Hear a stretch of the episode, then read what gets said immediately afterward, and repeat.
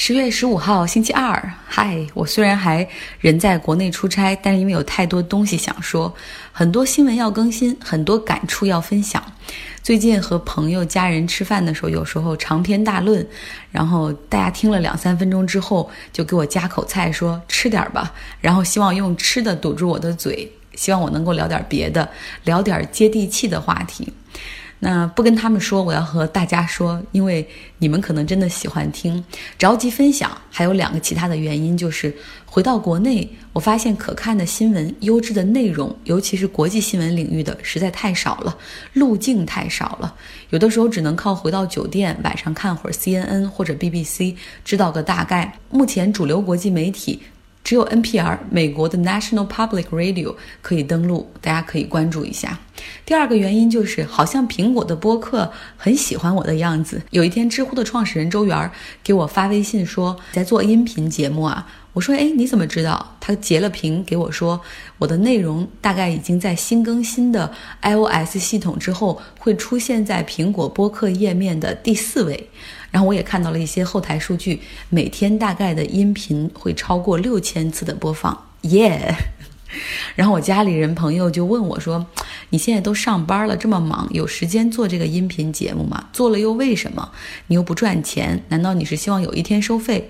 ？”No。大家请放心，我觉得我现在做这个节目最大的收获就是能够得到大家宝贵的关注，就是我所获得的最大的财富。喜欢我的人对国际新闻和外部信息有渴求，我希望我的观点，我所看到的、听到的、感受到的，也能告诉大家。五百人听到了，也许他们每一个人只能记住一个话题或者一个新闻，那么他们在聊天和谈话时讲给自己的朋友。这就是影响力的外溢效果，所以我希望的是有影响力，希望我的声音被听到，哪怕是小规模的。套用毕业典礼上演讲嘉宾所说的：“赚钱是人生的最低追求，要去影响别人，给社会带来价值，才是我们真正的意义。”那么切入正题吧，来关注国际新闻。库尔德人，大家最近一定频繁地在新闻中听到，他们被美国盟友所抛弃，受到了土耳其的猛烈攻击。那么，究竟库尔德人与土耳其有什么深仇大恨？他们生活在土耳其、叙利亚、伊朗和伊拉克交界的四个地域，可他们都不受这四个国家政府的待见。那究竟又是为什么呢？今天我觉得有必要花下面的时间给大家来讲讲库尔德人。先从一个故事说起吧。两年前我去巴黎出差，当时 ISIS 恐怖袭击让整个法国、整个欧洲心有余悸，警察巡逻加强，人们也更加增加警惕。某一天下午，我去埃菲尔铁塔附近散步，在人群中看到了三个中东模样的年轻人，他们拍照之前从书包中去掏一面旗帜，这时候几乎所有的人都停下手里要拍照的。手机，然后把注意力放在他们三个人身上，生怕拿出来的是一面 ISIS 的旗帜。但当他们打出旗帜之后，发现上面写的是库尔德斯坦的字样，所有人都松了口气。因为欧洲人知道库尔德斯坦是美国和欧洲积极反对 ISIS、积极反对叙利亚阿萨德政权的盟友，甚至在对伊朗、伊拉克、土耳其的问题上，库尔德人也和美国人、欧洲人是一条心的。那么接下来就要说一说库尔德人是谁，他们从哪里来。在全球范围内，库尔德人现在有差不多两千五百万到四千万人，有一些移民已经离开了他们世代生活的地方，到德国、加拿大、英国、俄罗斯等地方生活。但是绝大部分还是生活在亚洲西部，也就是居住在伊朗、叙利亚、伊拉克、土耳其之间的这个山区，这也是他们的发源地所在。库尔德人是中东地区最古老的民族，历史可以追溯到公元前六七世纪。从人口基数上来说，库尔德人作为一个单个民族，在中东人口仅次于阿拉伯人、突厥人和波斯人，是中东的第四大民族。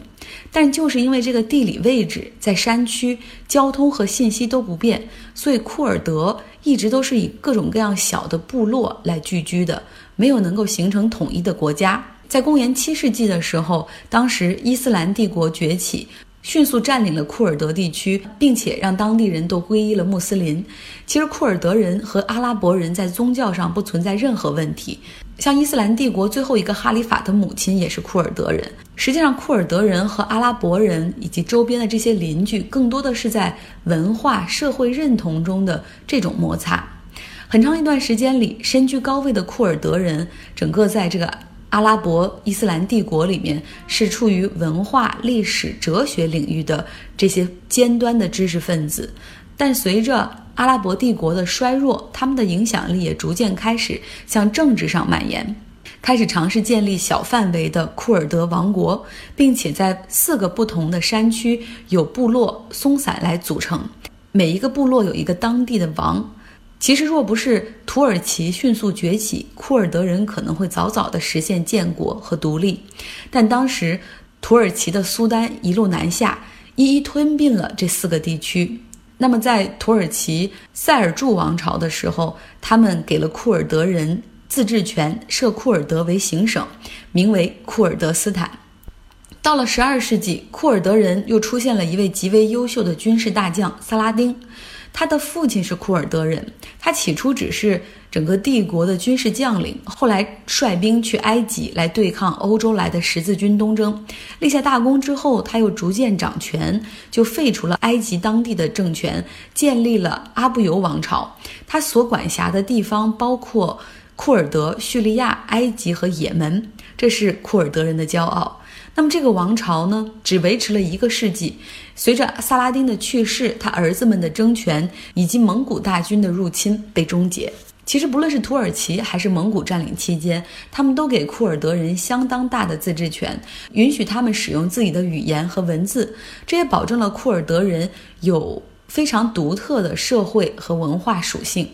整个在你方唱罢我登场的中东地区，库尔德人的上层也更倾向于要妥协于能够给他们自助权的一方。比如说，当蒙古大军衰落的时候，奥斯曼土耳其卷土重来，然后与波斯帝国争夺地盘。考虑到奥斯曼土耳其可以给库尔德更多权利，于是他们就决定支持奥斯曼，并且签订了一份协议。那。就是很好的一份自治权协议。奥斯曼土耳其只负责大方向的战略和军事，而库尔德人自己来管自己。库尔德人当时这个行省里面有十七个地方部落，等于说有十七个这种地方的王，然后有这样的一个架构的体系，这也确保了库尔德有三个世纪的和平和稳定。而在这期间，库尔德人的文化、哲学、艺术上都有非常迅速的发展。在那个时候，穆斯林世界最好的两所大学都在库尔德人所在的地区。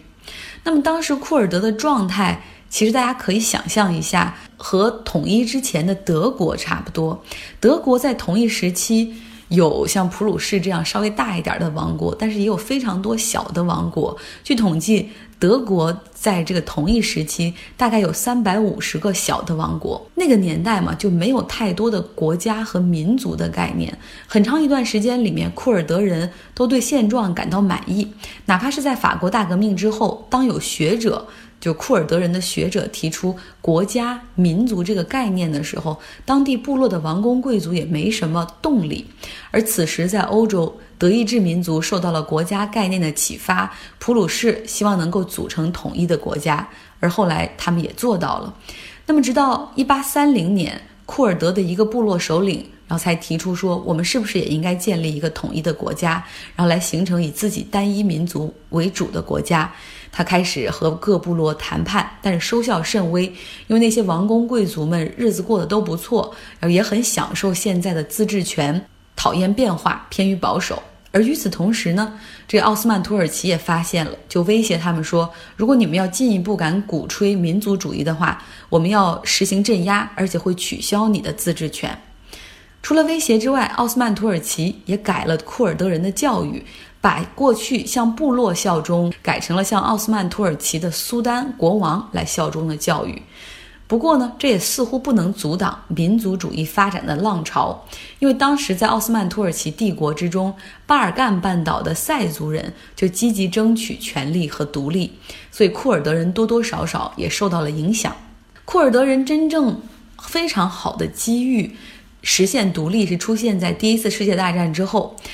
奥斯曼土耳其哈作为战败国，几乎是衰败得一塌糊涂，面临解体。那这个时候，库尔德人也派人前往凡尔赛会议去游说，希望说库尔德可以建立独立的国家。但当时啊，大部分的地区被英国、法国所占据。美国总统那个总统威尔逊，他不是发布了十四点原则吗？就支持全世界都实行一个民族自觉，就是你可以自己通过公投的方式，希望独立哈，就从这种大的帝国中，你想独立还是继续跟土耳其在一起，可以通过民族自觉的形式，这是非常好的库尔德人建国的机会。但是呢，又要说回到库尔德的上层，更多的是宗教人士把控，他们对西方保有警惕。非常说担忧啊，这是基督教都对库尔德的渗透和腐化，所以他们说，那我们还是希望和土耳其继续在一起，条件就是土耳其要给我们自治权。此时呢，刚刚成立的土耳其这个新的这个土耳其近代的土耳其这个国家和他的邻国也是仇人希腊发生了战争，土耳其的总统凯莫尔。亲自去库尔德去游说，说希望你们现在以大局为重，先加入我们，然后并且派兵去帮我们把希腊的侵略者赶出土耳其，之后我们再来兑现承诺。可是之后呢，土耳其赢了希腊，收复失地，但是呢，凯凯莫尔又开始大力的推行世俗化的改革，让库尔德人失望的是，自治权不仅迟迟没有被提上议程，而且摩苏尔地区因为发现了石油资源。他的这个归属权悬而未决。当时占领那个伊拉克那个地区的英国人坚持认为说，必须这个摩苏尔应该放在伊拉克。如果没有摩苏尔的话，伊拉克将是一个充满了贫穷和饥荒的国家。最终，土耳其妥协说，这个摩苏尔嗯归伊拉克。那再往后发展。因为各因为中东各国纷纷独立，库尔德人所在的地区就逐渐被分成了四个四个国家，除了土耳其、伊拉克之外，还有伊朗和叙利亚。这些国家起初都承诺库尔德人的自治权，但几乎没人做到。比如说，在伊拉克，库尔德人进行了数十年的抗争，要求自治权。但基本上的逻辑是，当中央政府比较弱的时候，他们就是甜言蜜语说啊，没问题呀，我们可以签呐，谈判呐。但是当中央政府强大的时候，他们就是疯狂的镇压。再比如说，在土耳其，他们废除了库尔德的语言，要求当地人学习并且使用土耳其语。而终于明白过来的库尔德部落首领，然后在二三十年代发起了多次的反抗，但都被强大的中央政府给粉碎了。那么，在土耳其，库尔德人看到了另外一个希望，就是通过政治改革组建自己的政党。于是，在民主化的浪潮之中，他们成立了多个政治党派，这就包括比较激进的库尔德工人党 （PKK）。他们的理念是，不能相信这些甜言蜜语，必须要通过暴力才能够实现独立和自治。他们开始组建自己的武装势力，并且对土耳其军队实行攻击。在埃尔多安上任担任总统之后，他将库尔德工人党定为了恐怖组织。那当然了，这库尔德工人党也组织了多起恐怖袭击，这就包括前几年发生在伊伊斯坦布尔游客区的袭击。所以说，库尔德人一直是埃尔多安的眼中钉。那因为库尔德人一直希望争取独立，他们在各个地方都是积极和美国合作。比如说，帮助美国反萨达姆，帮助美国反 ISIS，反阿萨德，反伊朗。一直库尔德人是由美国人罩着的，不愿和美国闹翻的土耳其一直没有办法去弄他们。但这一次，埃尔多安看准了美国特朗普要从中东撤军的决心，于是他就跟特朗普谈呐：“你们美国撤军吧，土耳其。”来维持当地的秩序，我们可以在土耳其和叙利亚边境建一个安全区，要来安置三百多万的叙利亚难民，你看好不好？如果要是不让我建这个安全区，那大量的难民跑到土耳其来，那下一步我没有办法了，我只能开放我的边界，让这些难民再跑到西欧去。他就软硬兼施地跟特朗普谈，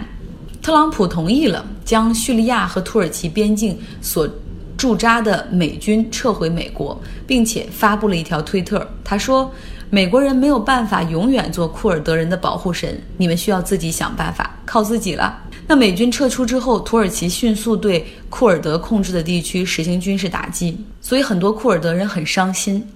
正如他们所说的一句谚语：“除了大山，库尔德人没有朋友。”